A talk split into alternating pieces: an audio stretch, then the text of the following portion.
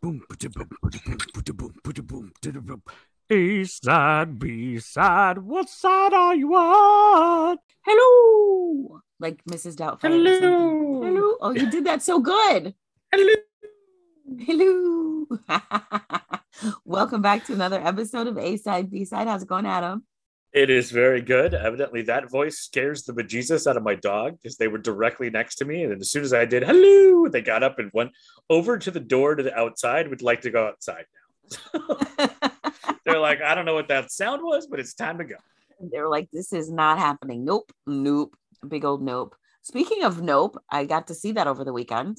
Oh yeah. What, what was I've I'm never gonna see it. So you can spoil it for me because I don't do scary movies. His stuff is so just scary visually, but also like there's always a mental component to it too. And I think that's the stuff that sticks with me even more, plus the visual. So like that's I've heard it's great. I just know that I will never be able to I already don't sleep, but I'd like to sleep at some point. Well, and it's really funny. My mom didn't like it, but I really liked it. Um, and like you said, there's always the mental aspect to all of his movies, like Get Out and Us, and now Nope. And basically, well, I don't want to spoil it for everybody, but I'll tell you privately. But yes, there is definitely the mental aspect that makes you think. And you know, he's really good at pulling in like cultural, like what's going on in society into his undercurrent undertones in his movies. And of course, there's a lot of that in there. Yeah, I mean, Um, it, it's so much more than just you know like slasher horror or even like you know mystical horror, like or even something like uh, Stranger Things, which I love, but they're not connecting with you know modern topics in the same way that you know his his movies are. yeah yeah i thought it was really good um i enjoyed it i i think he does a really good job like you said with the um i wouldn't necessarily say horror but the extreme psychological thriller that it is. Yeah. Th- there's always some there's some visual stuff that is there too to add that adds to it, but it's Yeah. certainly not just you know you know Freddy versus Jason style right. over the top. right. Daniel kaluuya does an, an amazing job. I really like daniel. I think he's an, an excellent actor. I really think he's kind of underrated. Um, he's kind of become like he seems to be in all of those movies or is it just that he's been in two and that's not but wasn't he in us too? No he wasn't in us. He wasn't was in Us, okay. he was in get out and um now and no. this one okay so. But he will be in um it looks like he's going to be returning for black panther 2 or black panther wakanda forever mhm. um because he's on the poster. And it's so funny the other day the um trailer comes out she's going to kill me for this but it's just hilarious. So the other day the, when the trailer was coming out my mom texted me and she's like have you seen or she's like the trailer for black panther wakanda is coming out and i was like wakanda and she's like oh is it wakanka and i was like it's wakanda and it's already out and I like died laughing because she went through like so many different names trying to get it. And it's like, it's Wakanda. What is Wakanka? Where's that?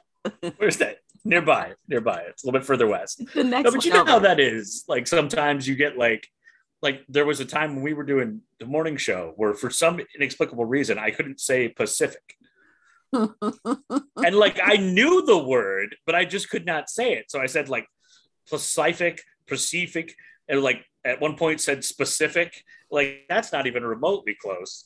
But you know how like your brain just gets there sometimes. Like you'll be staring at a word and you're like, I know this is the, but maybe it's to he.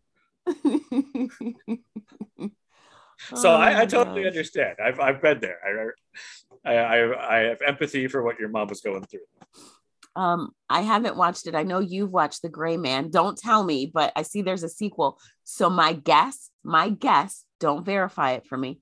Um, because I'm doing a movie viewing with some of the my old peeps from back in Bowling Green um, in a couple of days. But since I, I read that the sequel is coming with Ryan Gosling and the Russo brothers, but no Chris Evans. So I'm going to guess something happens to him in the movie. I mean, it's kind of like a spoiler, I feel like, but don't tell me. I'm not I'm not gonna tell you. I mean, but I mean, even if something does, it's the movies. True. True. You know. You could you could just rewrite whatever you want. That's true. I mean, that just speaking of Wakanda Forever, ev- like everyone online half the people are convinced that the new Black Panther is Killmonger, even though he real dead. He real dead. Yeah. Real dead. Now, granted, in the MCU, you can always do like a alternate universe, you know, version, but uh, you know, it's people. Even if you get to that point, it's like they're like they want it so bad to be true, and then there are some people that absolutely don't want it to be true. It's it's been a very interesting, like online war that's been raging for a couple years now, ever since Chadwick passed. Yeah. Where there's this whole group of people that say the character, like you, if you know Ben Affleck died, you wouldn't just kill off Batman Right. you know and th- but the mcu has like they wouldn't bring back tony stark with like tom cruise Right. Right. you know there was like that was part of the reason that there was the, the big debate whether there would be an iron man in the illuminati from a different multiverse but they were like some like their tentpole characters they're not gonna like bring back they'll change like with captain america now it's sam wilson Mhm. instead of you know a different Steve Rogers. Uh, so it, but there, it's a really interesting debate because we've had what in the same time that we've had Black Panther, we've had like four Batman. Yeah, that's true. Since the first appearance of Boseman as Black Panther, we've had four guys play Batman. So there, I understand the the question of like why wouldn't we just recast this character because it's an iconic character instead of just tied to one actor. But I appreciate that the MCU does that because, I mean, I know it's fantasy, it's not real world, but that person is that character. Yeah. And I, I think I mean I'm glad that they are not I always feel weird when they recast stuff hmm because I, I don't think it works so many like how many of the Batmen have really worked? Right. you know it and or you like we talk about the I talked about the mummy uh, on an episode a couple months ago. And in my brain there are only two mummy movies. There's the mummy and the mummy returns because it's got Brendan Fraser and Rachel Weisz and the whole cast. And then I forget there's a third mummy movie where they recast Rachel Weisz's character with uh, Maria Bello called Mummy Tomb of the Dragon Empire. Brendan Fraser's still in it. But I, in my brain, I just don't even think of that as a mummy movie. It's some different movie because it just didn't work with the recasting. So it can go so bad. And I think that there are so many ways they can take the story. And there is precedence within the comic book for you know someone else to pick up the mantle of the Black Panther, much like you know being Green Lantern has been different people over time. So it, I, I'm interested to see which direction they go with it, but I can see both sides of the argument where people are saying, you know, this is such a big character, you should just recast and keep it as an iconic character. Yeah, but I I like how they did it with Captain America. It's now a new it's a new Captain America. It's now Sam Wilson. There's nothing Yes. wrong with it being a new Black Panther.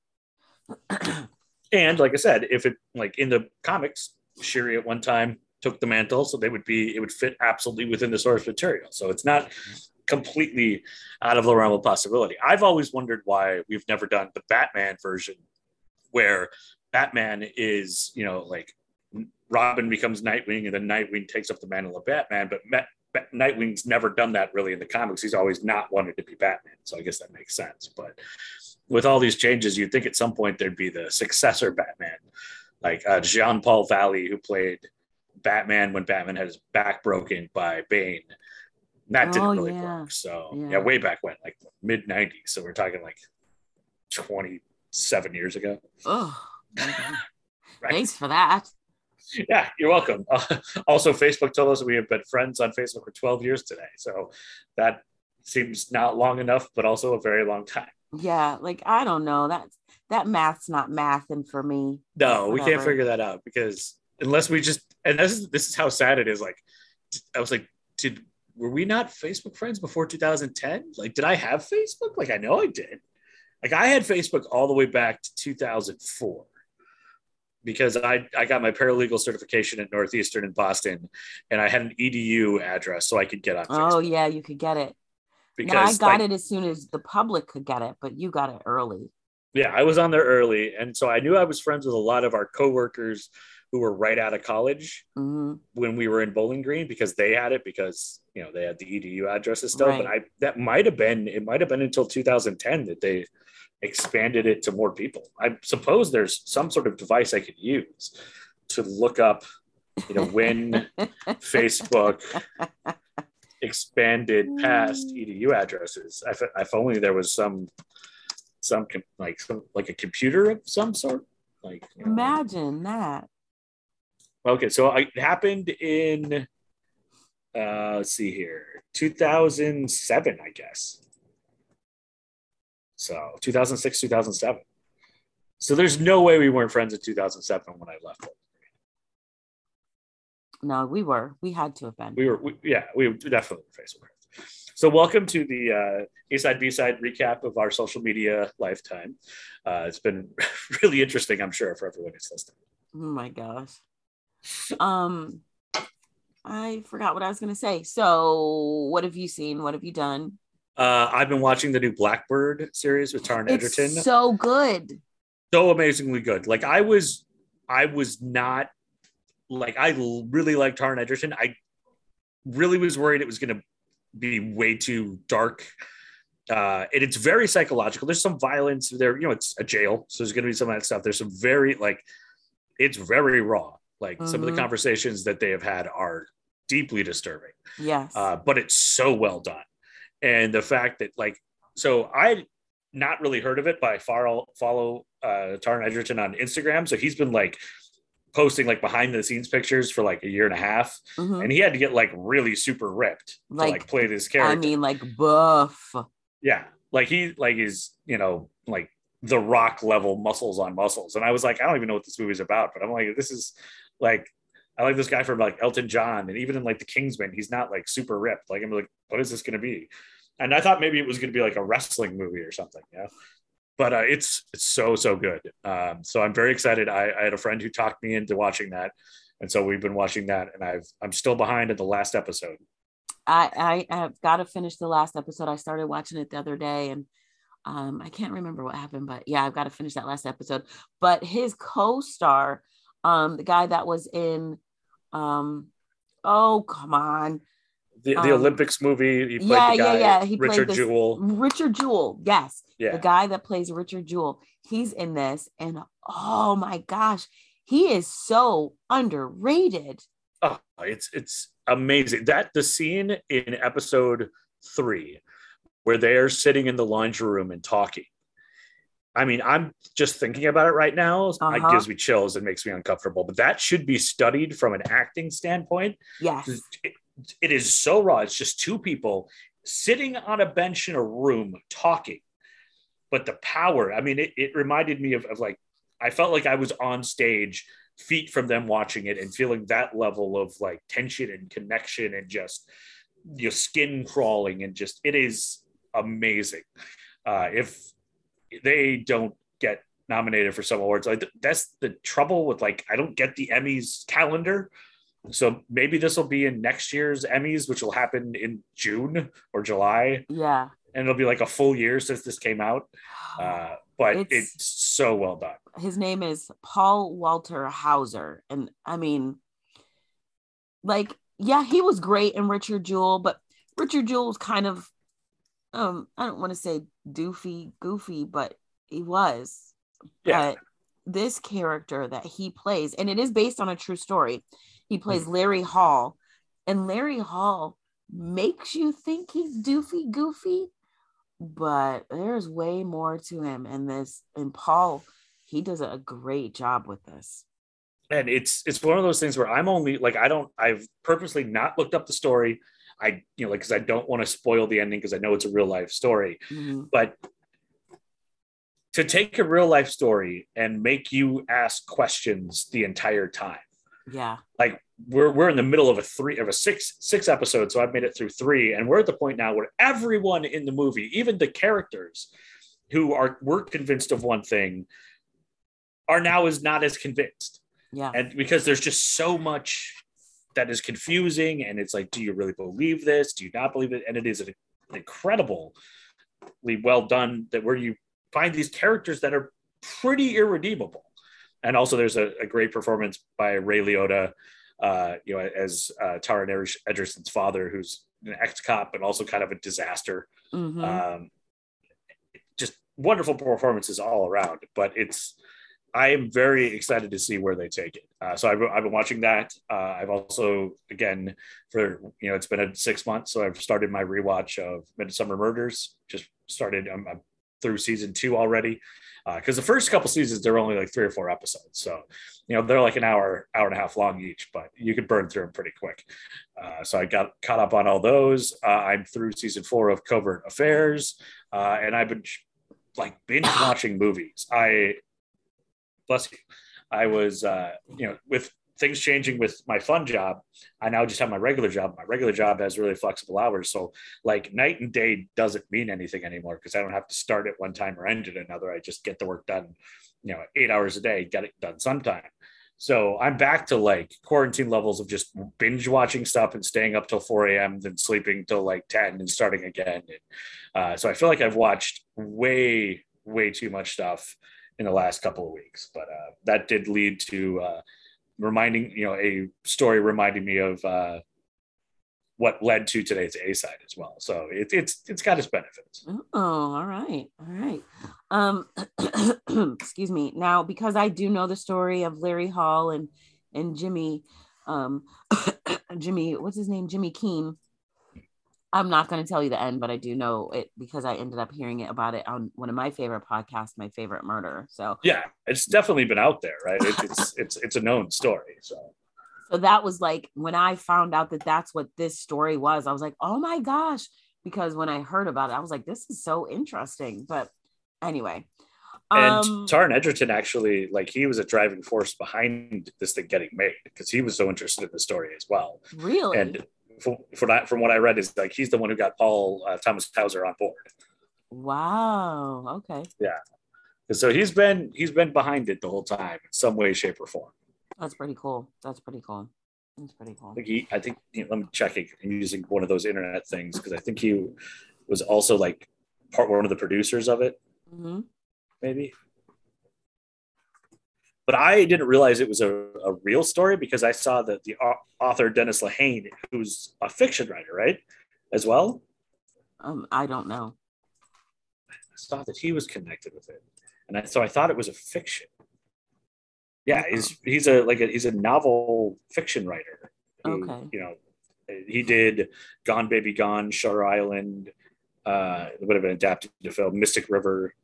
So I literally I don't know that I realized at first that it was a real story because he's done so many similar stories that were fiction. Yeah. Yeah. Well, he's um he's involved and he's doing a great job. Everybody's everybody's doing a great job. Yeah, it's it's super interesting and I like I said I'm, I'm very excited to to see where it goes. Um, and I guess now that I know it's a real life story, I won't hold that for season two. Oh well, yeah. limited edition, limited, yeah, limited series. But well, speaking of murders, should we uh, jump into this thing and do the B side? Let's do the B side. All right. This week we are discussing um, the 22 caliber killer, aka the Midtown slasher, Joseph Christopher. Now, this is one that I'm really surprised I didn't know about before, um, because he's from Buffalo. Oh, yeah. Goodness. He was born in Buffalo on July 26th of 1955, which could potentially play into why I don't know him. Yeah, it was a yeah a little bit before time. your time, and also po- possibly not something everyone's like, "Hey, you hear about this horrible thing that happened?" Yeah, yeah. He was the only son born to Therese Hurley uh, and Nicholas Christopher. His mom was a registered nurse at Deaconess Hospital, and his dad was a maintenance worker with the city sanitation department until his death in 1976. He was the only son, but he had sisters. So he had two older sisters and one younger sister. Um, he grew up in a predominantly Italian neighborhood. He was an outdoorsman and a hunter. Um, Nicholas was his dad, and he taught his son all of the things that he liked to do, just like dads and sons do. He shot, he, he taught Joseph how to handle weapons at a really young age. And apparently, Joseph really developed a passion for the outdoors and it kind of exceeded all of his other interests. He actually helped his dad build a three room cabin on a plot of land that his dad had purchased in Ellington, New York. Joseph absolutely adored his father, Nicholas. He enrolled at an automatic an automotive mechanics program at Burgard Vocational High School in 1971. And like we hear a lot, he was remembered as the quiet, shy type who did really well in school. He actually did really well in his shop classes, but then he dropped out of school in early 1974. Um, he was said to be very intelligent, but not quite so book smart. So more like good with his hands, you know, Yeah. mechanic smart versus you know maybe you know literature smart. Exactly. So after he drops out, he does a bunch of odd jobs, um, even trying to enlist in the army, but he was rejected due to a hernia.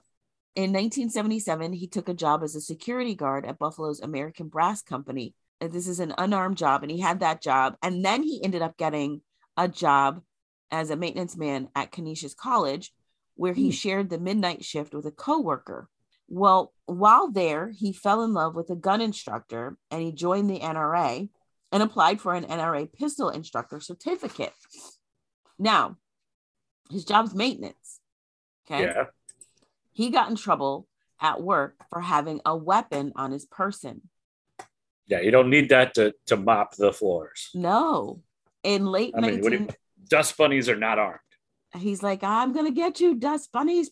I mean, we've all been frustrated. They're everywhere. Right. So in late 1978, he and his instructor ended their relationship.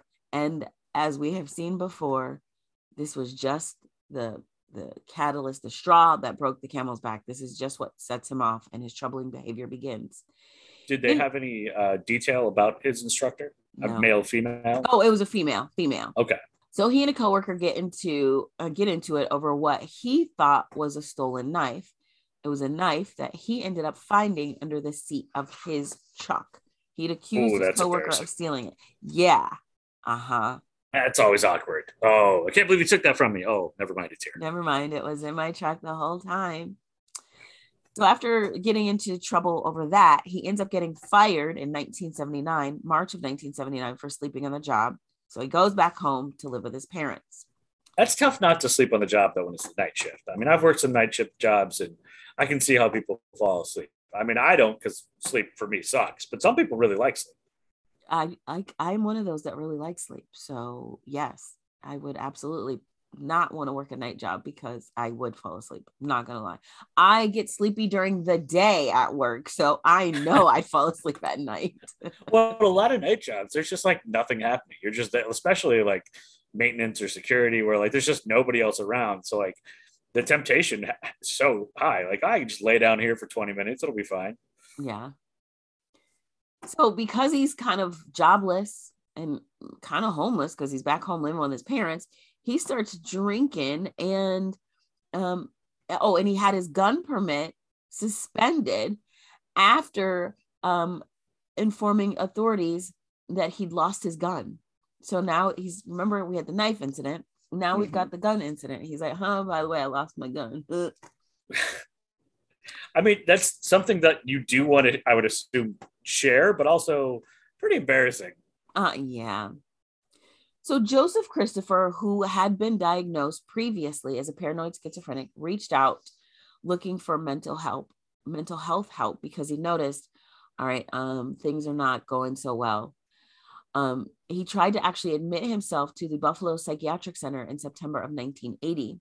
The staff there told him, "Yeah, you're not really a danger to yourself or others," so they wouldn't admit him. Times have oh. definitely changed. Definitely changed since then. I mean, to an extent, there are still stories of, you know, places will, you know, send people out that they probably shouldn't. Yeah. If there's no like actual active, you know, litigation or, you know, anything like that, or crimes that have been already committed, but somebody says, I think I might do it, that's usually not enough. So instead of um instead of admitting him, officials there recommend therapy, just counseling. So after he leaves the center, about two weeks later, is when his spree begins. Mm. Now remember, Again, a missed opportunity that we've seen so many times. Uh huh. So he goes to the center, like I said, in September of 1980. He begins his spree September 22nd of 1980 when he killed three black men and one boy in the space of 36 hours with a 22 caliber sawed-off Ruger 1022 semi-automatic rifle that he had hidden in a brown paper bag, which is why he gets the name 22 caliber killer.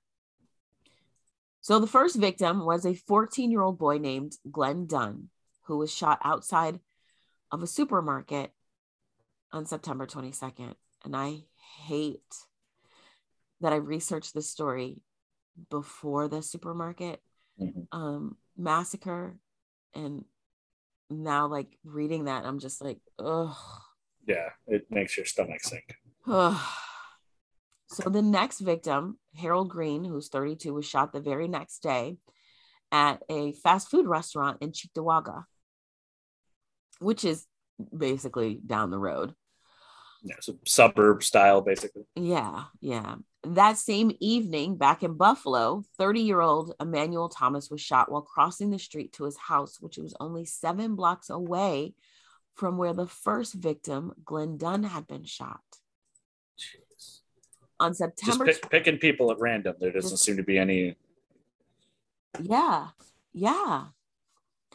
So on September 24th, so we're within, like I said, that 36 hour time frame, Joseph McCoy was shot to death in Niagara Falls. So Niagara Falls from Buffalo technically is about 30 minutes. Niagara Falls, the American side of Niagara Falls and mm-hmm. Buffalo, they're about a 30 minute um, drive. So the murders resulted in Buffalo's Black community complaining about the extreme lack or basically the non existent police protection in the area. Mm-hmm. So of course there was fear of, that had rose about a paramilitary white supremacist group that was sweeping into the area. So a task force was formed to investigate the deaths. So on October 8th and October 9th, he commits two more murders. He bludgeons his victims to death. And then, this is really graphic. So this is a warning. He murders his victims and he takes out their heart. Whoa, we just put like Raiders of the no, Temple of Doom. Yeah, yeah, he escalated so much. The body, the body, the body, the mutilated body of 71 year old Parler Edwards was found in the trunk of his taxi cab in Amherst, which is where I'm where I live, mm-hmm. on October 8th. 40 year old Ernest Jones was found in a very similar condition beside the Niagara River in Tonawanda on October 9th.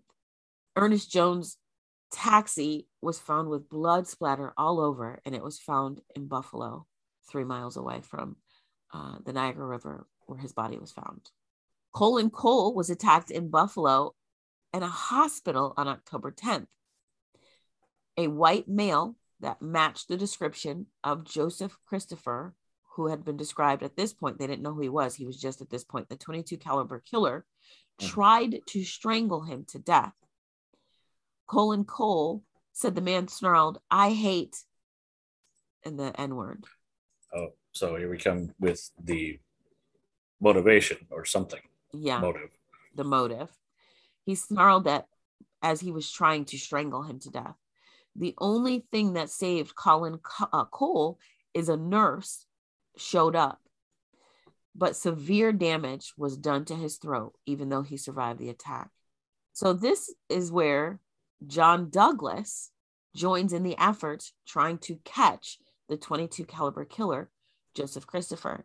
Now, if you're big into true crime, which hopefully you are because you're listening, you know John Douglas is an FBI profiler. Like the like he's like the FBI profiler. Oh, okay. So the initial murders went completely unsolved. And Joseph Christopher is somehow able to, this time when he tries to enlist, get into the army. He enlists in November of 1980. He ends up being stationed at Fort Benning. And, you know, come holiday time, he ends up getting some time off for Christmas and he goes to Manhattan he goes he arrives in manhattan on december 20th and well about two days later he commits four more murders and two attacks. This time he he changes up his motive and he stabs his victims to death hence his nickname the midtown slasher midtown manhattan oh okay. Knife. So 25 year old John Adams was stabbed around 11:30 a.m. He survived, but about two hours later, his next victim, 32 year old Ivan Frazier, was attacked. He somehow was able to deflect the blade with his hand and only suffered minor injuries. Luis Rodriguez was the first murder victim of the day. He's only 19 years old, and that happened about 3:30 p.m., where he was stabbed to death.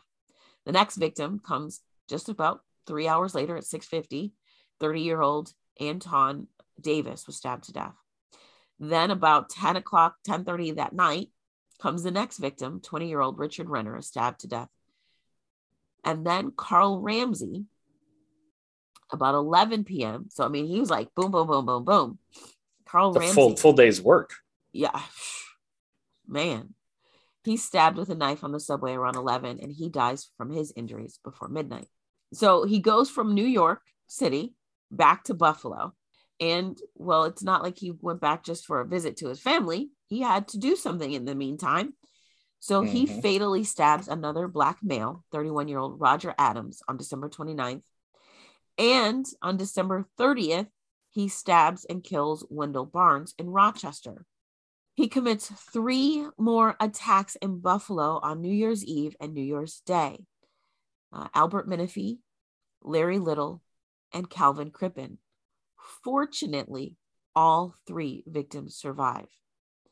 Joseph So in the span of what, from the 22nd through the first, what is that like 12 days? uh huh. He, how many people was that? Nine? It was about like, yeah, Nine attacks? Is that's yeah, insane, insane. So he goes back to Fort Benning, and while back on base, Joseph Christopher attacks a black soldier, Leonard Coles, with a paring knife in what's described as a completely unprovoked attack on January 18th. Fortunately, Leonard Cole survives and he's able to identify Joseph Christopher, who is then uh, arrested and placed in the fort stockade, where he tries to kill himself with a razor. Yeesh. In a psychiatric ex- uh, session, he told a psychiatrist that he, quote, had to kill blacks. This admission caused Christopher's home near Buffalo to be searched by police. It was in his home that police found evidence that linked him to three murders, including large quantities of 22 caliber ammo, a gun barrel, and a sawed-off Ruger 1022 rifle. This evidence and his confession uh, led to his indictment in April of 1981 on the 22 caliber shootings plus the stabbings. He was also indicted in New York in the Midtown slasher attacks. He was transferred back to Buffalo for his trial on May 8th. He pleads not guilty to the three murders. Um, of insanity. uh-huh. He waived his right to a jury trial and he refused counsel by attorneys that his mom had um, hired because he wanted to represent himself. Oh man, that's just that never works out well for these guys. He was later found incompetent to stand trial and he was found guilty and sentenced to 60 years in prison. But the ruling was actually overturned because the trial judge had barred the defense from pre- presenting expert um, testimony about his ability to stand trial. So later, he is actually found competent to stand trial and goes back to court again in 1985. So this is five years later. Takes forever. Yeah, this is a long appeals process. So he goes back to court and he's convicted of first degree murder and he's sentenced to 60 years to life. Uh, he was he was sent to the Attica, which we've heard of Attica because there was the, Mhm. the big riot there. He was uh, sent to the Attica Correctional Facility, and while there, he claimed that he had committed 13 murders. Joseph Christopher died on March 1st of 1993 at the age of 37 from male breast cancer. Oh wow, there's a twist into that.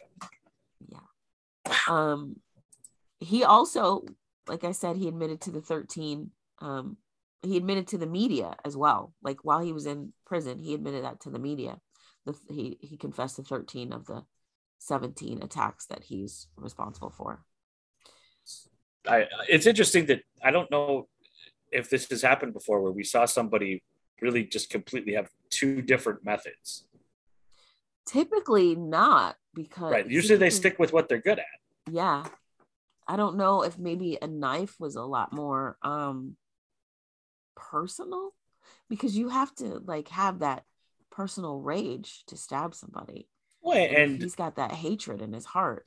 He was on vacation in New York. It's probably, you know, probably easier, a lot easier to go buy a knife than it is to buy a gun. Yeah. Even, you know, 1970 or 1980. Yeah, true, true.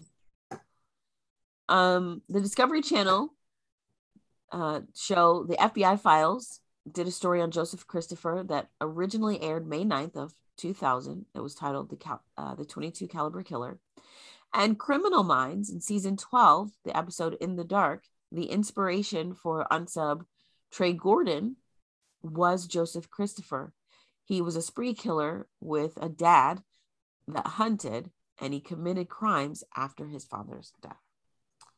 That, so, do you remember in uh, Galaxy Quest where the aliens would talk about the historical records that they would list, they would watch, and they were all just like TV shows that have been beamed out into space? Yes. I feel like, in a weird way, when it comes to like true crime, Criminal Minds is this like show of historical record because it feels like every single person we talk about is has you know has been featured or influenced one of those episodes. Right. well, I kind I kind of feel like it's like SVU, like it happens and then they're like, oh, we've got some more material. They're never going to run out of material because there's going to be crazy people that yeah, do crazy stuff. Mean, we're at we're at one episode 103, so we we're close to running out of anything. Right. But there you go. That is the story of the 22 caliber killer, aka the Midtown Slasher, aka Buffalo Zone. We're not claiming him. Uh, no. Joseph Christopher. And I mean, I maybe there it was something that they would have come up more in, in the trial, or but the fact that there doesn't really seem to be a like he mentioned hating black people, but there's no like that wasn't something that popped up earlier in his life that was obvious, or you know, maybe it was just not something that people thought to think about the same. Yeah, I don't really there was no real catalyst for it. He just his relationship ended and then it was all like oh, I hate black people yeah, oh. uh, and like there was no stories of him. You know, we, we, see you know what do we always talk about? Like some of the trigger, like the uh, common things that we see in youth, like you know, hurting animals or being yeah. abused. No, like that doesn't seem to be here either. No. So, um, but he is no longer with us, and good riddance. Can't say I miss it. but there you go. That's the B side. So for the A side today, I mentioned a little bit earlier that I have been back into almost full quarantine level of uh, media you know, consumption. And one thing that has popped out in the last week that's been really interesting is on Disney Plus, the first two R-rated Marvel movies. Yeah, Deadpool been, and Deadpool 2? Uh, Deadpool and Logan. Logan, that's it. Because I don't, because I, I, don't think Deadpool two is on there yet. There's something with the rights that it still hasn't moved over. But Logan and Deadpool. And there's been a lot of controversy. There are parents groups that are like protesting Disney for having R-rated movies on what should be a child like a child-friendly platform. And then my brain is just like, change dude, you can put settings. You can change your settings. Like, do you know it's easier to just I don't know make sure your kid can't watch them by changing your settings than it is to go to a protest? Right. But you know, it's I. It's a streaming service. They're out to make money. Yeah, and they have given you the tools with which to protect your family if you do not wish those things. You could t- you could turn it all the way down to just G movies if you want to. Right. Like like you have the they have given you the control. You just have to do something, and instead you want to go protest. Which hey, well, protesting is a valid, but there are better things to protest than this. It's really funny too because when they released them, they said, "Hey, you might want to revisit those settings." Yeah, Yeah, they knew this was going. They're like, "Hey, this is this is different. We're going to be we're going to be super upfront about it. We're going to tell everybody. We're to like you know here's how you do it." And people just you know got mad at the systems instead of you know using it's the same thing when people get mad at, at well it's not the same but it's similar to me when people get mad at certain advertisements that pop up on social media when you could just go to the top right and click not relevant or don't show me this ad again and then you'll never see it again you have the power to control your thing but the people are always like oh, i keep seeing all these ads in my feed it was like then say no Mm-hmm. say you want you know you'll only get the ads you want and if you don't want any ads then pay for a different service Right. but it reminded me and it actually didn't remind me. It made me think. And i was like okay those are the first r-rated marvel movies. But the way that it kept being talked about is these are the first and this is a thing that's kind of you know tweaked me about deadpool as well since it came out. They're like this is the first r-rated comic book movie. And i was like i don't think that's right. And I started doing a little bit of research and I was trying to figure out if there had been another one because there are so many movies that are made off of comic books that aren't Batman, Superman, Deadpool. They're not like the costume characters. There are Mhm. way more graphic novels and and that sort of thing. That I was like, there's just no way this hasn't happened before. Now, granted, maybe it wasn't a big name, maybe it wasn't a costume character, but there has to have been some film that was comic book inspired, which was R. And I kept finding ones that were like PG 13 and I was like, maybe maybe there isn't. And then a couple nights ago, as I am scrolling through uh, the various streaming platforms looking for something to watch, uh, as I've got three TVs on, and I've got Midsomer Murders running in one corner, and then there, there's been so much soccer that started between friendlies and the, the Women's Euro Cup that is, is happening, uh, and then the local Minnesota Aurora team, which is uh, like a semi-pro soccer team, was in the championship last week. So there's so much to watch but I really wanted to just kind of escape and find some sort of silly action movie that I could watch and just willingly suspension of disbelief and kind of just check out for 90 minutes. And because this has always been uh, an Angelina Jolie podcast, Right. a lot of my a lot of my streaming platforms suggest Angelina Jolie movies to me, and I've seen pretty much every single one of them. Uh, but one that I hadn't seen in a very long time, and how it popped up, and the same thing happened when I was watching Covert Affairs, and Covert Affairs has like the opening where it made me think like with the graphics and the production value that that was from like 2002 1998 and it was from 2010 which totally threw me off. But it's amazing how much just film styles and quality of filming and like digitization has changed just in 15 years which i guess i shouldn't shouldn't shock me. I mean if you compared you know star wars which came out in you know like even return of the jedi which came out in 1981 versus independence day which came out 15 years later in 1996 special effects changed a lot in Mhm. 15 years. So it shouldn't shock me that things have changed so much. Uh, but some of these older movies from the i think we call them the aughts right? The first decade of the 2000s Right. that ever i don't think that ever caught on but we're calling them the aughts or we were supposed to uh, look very different. And i saw this pop up and i was like okay i remember when this movie came out and it feels ancient so i started watching and it's 2008's wanted which it turns out is based albeit quite loosely on a comic book series and is rated r so it fits the comic book inspired movie that is rated r but Uh-huh. clearly not what people would probably consider a comic book movie. Uh, it was a comic book miniseries written by Mark Millar and J.G. Jones. And in that, there was a lot more super villain esque stuff that kind of got pulled out for more just sort of a straight action movie. But in 2008, uh, when the movie got uh, optioned, they were looking at all sorts of A-list actors to play the hero, the hero uh, Wesley, who is this. You know, the movie almost starts off i- in a feel of Office Space or the office scenes from uh, Fight Club, where you're just clearly living this downtrodden cubicle, I hate everything life. Uh, and it's almost like if you took the, you know, like what the guy in uh, in Office Space, the main character just decides not to go to work anymore. Uh, you kind of get the same feeling in this one, but everything is so much worse.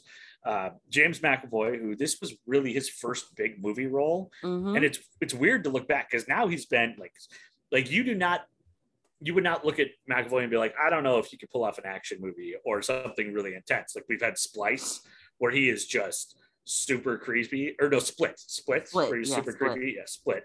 Uh, he was, you know, he's been uh, Dr. Charles Xavier in the X Men movies, uh, but this is right way back when, when his biggest movie role was Mr. Tumnus from uh, Lion, Witch, and the Wardrobe. The, Chron- the Chronicles of Narnia. Chronicles yeah. of Narnia. So Mr. Tumnus is not what you would call an archetype of an action hero character. And you, so some fact that somebody went from playing Mr. Tumnus to being the lead in an action movie uh, is really interesting. And the and the character at the beginning is very much like Mr. Tumnus, very he's sort of overwrought and nervous and like he's he's got anxiety and he has all these panic attacks Mhm. and he's this guy who's constantly getting you know picked on by his his uh, his boss at work who's kind of like the, the evil version of the somebody's got a case of the mondays lady from uh, office space and not only that but his best friend who's played by an, an impossibly young chris pratt uh, chris pratt well before his star lord days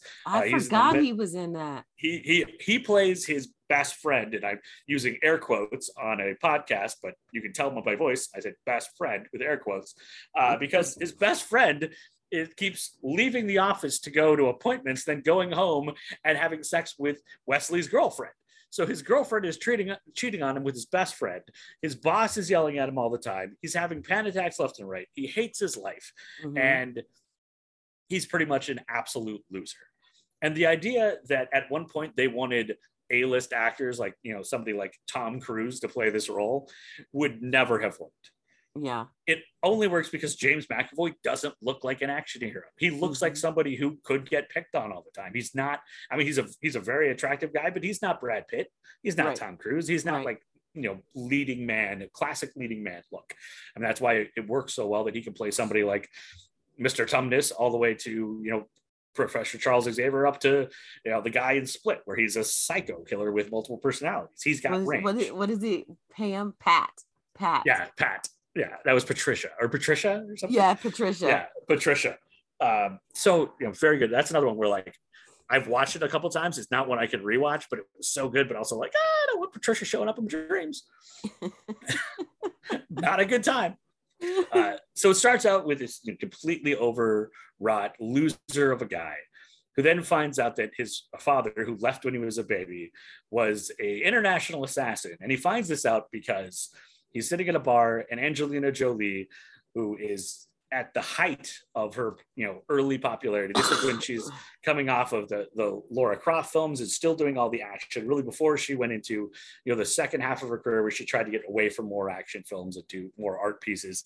But this is the height of Angelina Jolie, the action star, and the fact that Wesley, who looks like this guy that you know will never get promoted at work, is has Angelina Jolie's character Fox comes up to him uh, in the bar and picks him up is pretty much the most unbelievable part of the movie. Uh, and this is a movie that has spinning bullets at some point.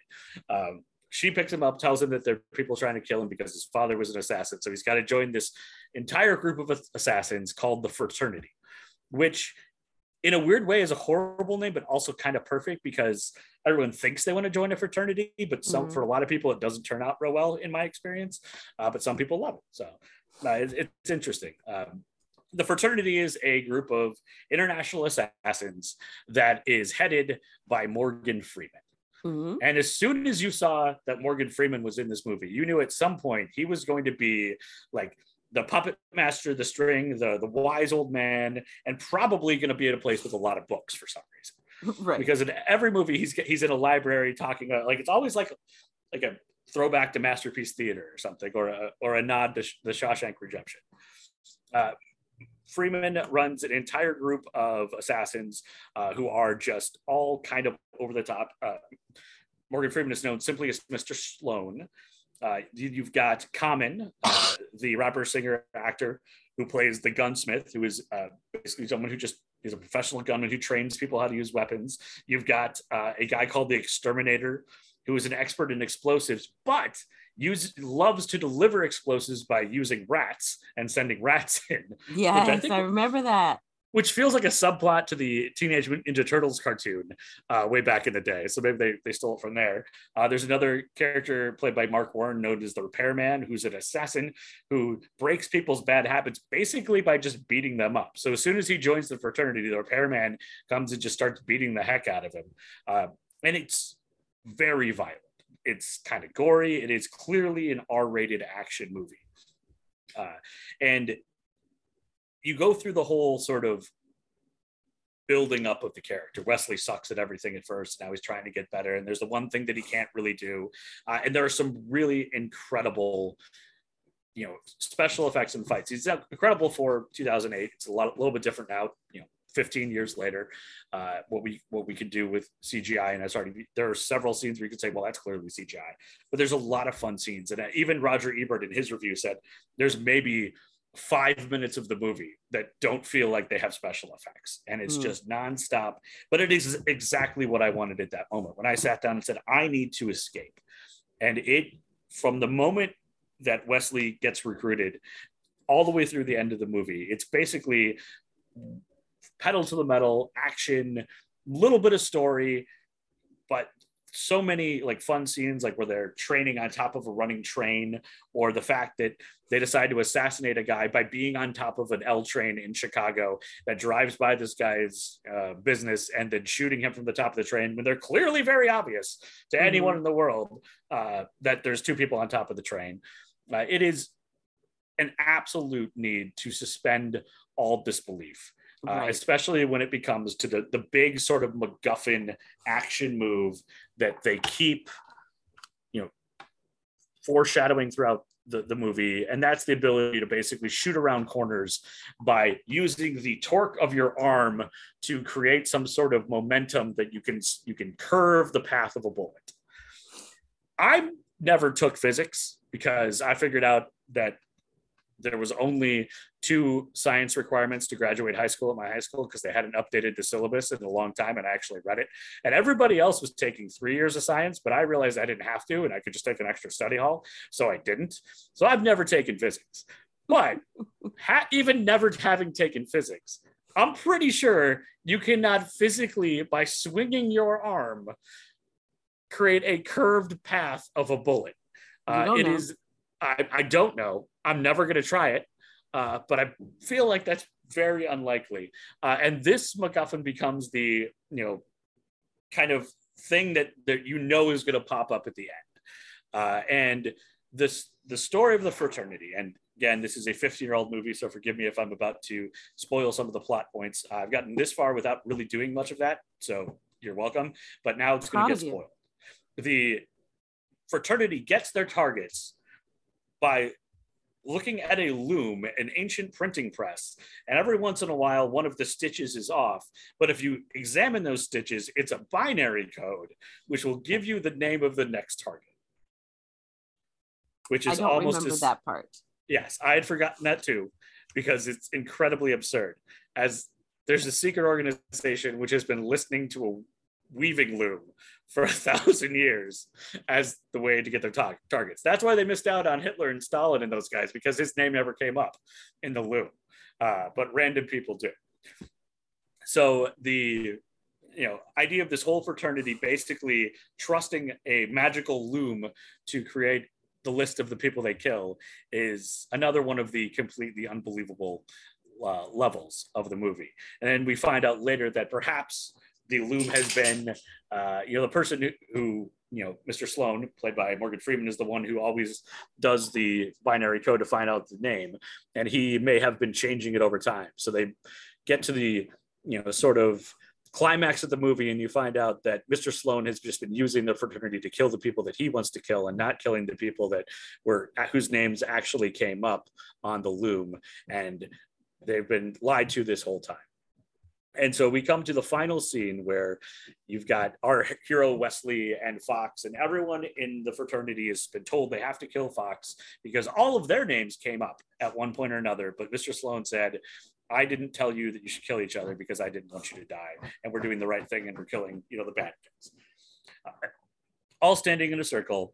And then I know this is not possible. Maybe you could slightly impact the flight of a bullet with the motion of your arm a little bit.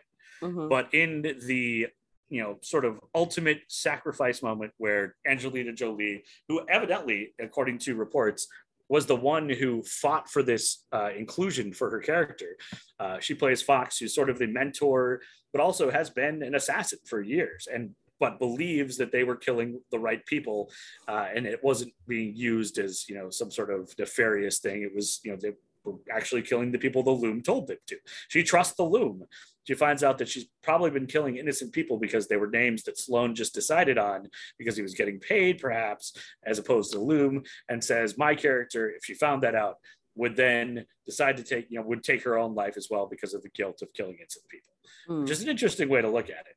But in the in the ultimate, you know, moment, and again, spoiler alert, not only does she curve a bullet just a little bit to go around a corner or to you know avoid it hanging uh, you know half of a pig as they show several times in the training montage she fires a bullet which goes in an perfect circle taking out the all of the bad guys except wesley uh, and mr sloan who dodges it and escapes and gets away. Uh, which that's where we came we went past the this is slightly unbelievable point to the totally unbelievable. However, they've been sh- showing you know superhuman abilities throughout the movie. We're running and jumping and shooting from like two miles away. So probably should have seen it coming, and you knew that they were leading up to it with the constant curved bullet, you know, stuff. That how important they made it in the lead up. But it almost like I remember watching it even in 2008 when I was but a young under 30s person, where I felt like that was just a little, little too far Mhm. but also a very cool visual. I mean, it, they do a lot of sort of the following of bullets with the camera and a lot of that CGI, which was you know something that really hadn't been done a whole lot. It reminded me a lot of how I felt when I first saw The Matrix and how they dealt with bullet time, where everything would slow down and you'd see different. Uh, you know aspects of, of the battle and where the you know bullets were flying and things so that was a really interesting filming technique but i do feel like the to have that be your your big moment at the end just pushed it just a little too far. Uh, there's a great little, uh, you know, tag at the end where uh, it sets it up for a sequel that'll probably never be made because we're 15 years out uh, at this point. I mean, uh, look which- at Top Gun. That's true. I mean, it could, it could, and everybody's still around. Uh, McAvoy might just need to check in a few years, uh, and he's the only one in the from the script who's still around and living. Although it's Hollywood, they could bring somebody back if they wanted. Uh, so, Wanted uh, made was made for about fifty million dollars, uh, seventy-five million, sorry, which is amazing considering the amount of CGI, isn't it? That Yeah, probably goes to the fact they didn't get a huge A-list actor for the mid role. I'm sure Angelina was probably the most expensive actor on the film. Uh, You don't think Morgan? grossed- I, yeah, one of the two of them, because they both made more than than McAvoy, I'm sure. Because Yeah. this is well before he was he was a name. Uh, even one of the, the you know a lot of the reviews were like this unknown you know James McAvoy, who's now we you know he's I don't know if everyone knows his name, but you certainly recognize his face. Uh, Mm. it ended up making three hundred and forty-two million dollars, so almost uh, five times or four four to five times its uh, total budget in films. It was not the number one movie its its weekend though. Uh, WALL-E actually beat it out. Uh, which is a crazy callback to think that WALL-E's been around for 15 years, and we have done nothing to stop our society be- from becoming the one in WALL-E uh, in that 15 years. Uh, we will be watching TVs on floating uh, recliners very soon, I think. yes, we will. Uh, but at that point, it was the highest rated debut for an R rated movie in June ever. And June is usually blockbuster movie month, but blockbuster movies in June, July, not like summer blockbusters, notoriously avoid R ratings because you want to be able to get the high school kids and the families and more people into the movie. So it was a pretty big deal. So it's a little bit shocking that they haven't revisited it, even though it had a you know pretty solid ending that only gave a little bit of room. Mhm. uh, but you know you could always have another you know another group of fraternity members that now have to avenge it and boom we got a sequel. It seems like a pretty easy one that you know anybody could write. Uh, but maybe that's why they haven't done it. Uh, but it is considered a fairly a well-reviewed movie. Uh, Rotten Tomatoes has it at 71% on the tomometer or the tomato meter, depending on how you like to pronounce it. The audience score is 69%. The critics' consensus is it is a stylish, energetic popcorn movie with witty performances from Angelina Jolie, James McAvoy, and Morgan Freeman that help to distract from the absurdly over the top plot. And I agree completely. Uh, it is a movie that Roger Ebert then called will probably be made into a video game if it isn't already. That's also kind of a surprise because it seems like it would be a perfect, uh, easily adaptable first person shooter video game.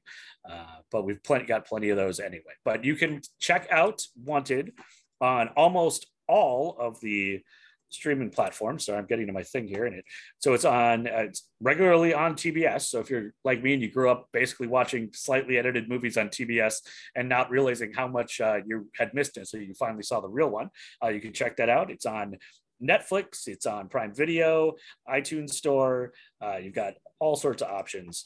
Um, Netflix, TBS, and Fubo are all included with your active subscription, and you can rent it on Prime, Microsoft, Google Play, iTunes, and Vudu for the requisite $3.99, which has become the industry standard. So if you're looking for a great escape and uh, a fun throwback to a movie that doesn't feel like it was only 15 years ago, uh, but is will definitely distract you with some fun action sequences and some interesting and engaging performances, even if besides the absurd plot points. Check out Wanted uh, on Netflix today. Nice. Nice. And you truly did work in Angelina Jolie today. I did. I did. I know this is like we always talk about it being an Angelina Jolie podcast. So I think I had to like one out of every 50 I have to do because we did Tomb Raider before, right? Yes. So, you know, so one out of every 50, uh, she has to be the main character. I think that's that's our threshold. So check back in next July. oh man. All right. Well, that is another episode. Of course, um, thank you so much for being with us. And thank you, you, Adam, you had a, I don't know if I'm supposed to say this or not, but I'm to say it. Hmm? You had a friend that said, tell her she has a sexy voice. Probably not so much right now because my allergies and sinuses are acting up, but I appreciate you and I thank you. Oh yeah, and I I was actually totally jealous because this is the first person I ever got had a crush on uh, when I was in grade school, and once again, actually like somebody else instead of me. So it's just story of my life. no, it's awesome, and it's it's really cool to get the feedback uh, when anybody reaches out and says, "Hey, we were listening to this episode." Sometimes I get thrown off because someone will have just listened to an episode that we did months ago and be like, "Hey, I can't believe this happened," and I'm like, "Okay, rewind." what are we talking about? Uh, but then it's like take a second, They're like, oh yeah, that episode, so much fun. So yeah. it's great to get feedback like that. Um, and yes, uh, clearly Brooke has a very sexy voice, and you should probably uh, comment on that on all of our posts and things because that'll give us a whole different uh, metric for the aggregators to get uh, to get our attention. Uh, but if you want to listen to our episodes, go to a side b side podcast.square.site. You can uh, subscribe to any of the services that we are on. Your Stitchers, Anchor, Spotify, iTunes, or all the links are on there. You can support us by checking out the merchandise page. You can buy Brooke a coffee by going to buy us a coffee. Uh, there are also links to all of our sources. Uh, so all of the reviews and things that I mentioned today, uh, Brooke source material for the Midtown uh, slasher. Mauler slasher. Why did I want to call him the Mauler? Midtown slasher, uh, Mr. Joseph Christopher uh, will be up there as well. Uh, and also we'll have links to uh, some other things that we have been on. just recently this last week. We yes. were on we were able to guest on a podcast called uh, Not Enough Props. Shout out uh, to a friend of the podcast, Kevin Armstrong.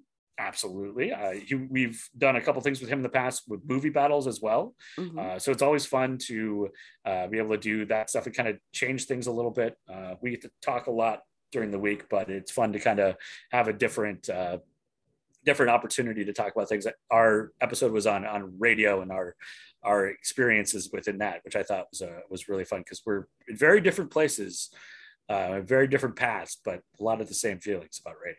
Yeah, yeah, it was awesome, and we really appreciate you, Kevin, and we appreciate you for listening, and thank you so much for being with us for 103 episodes. And we'll see you next week. Thanks, Adam. Thank you, Brooke.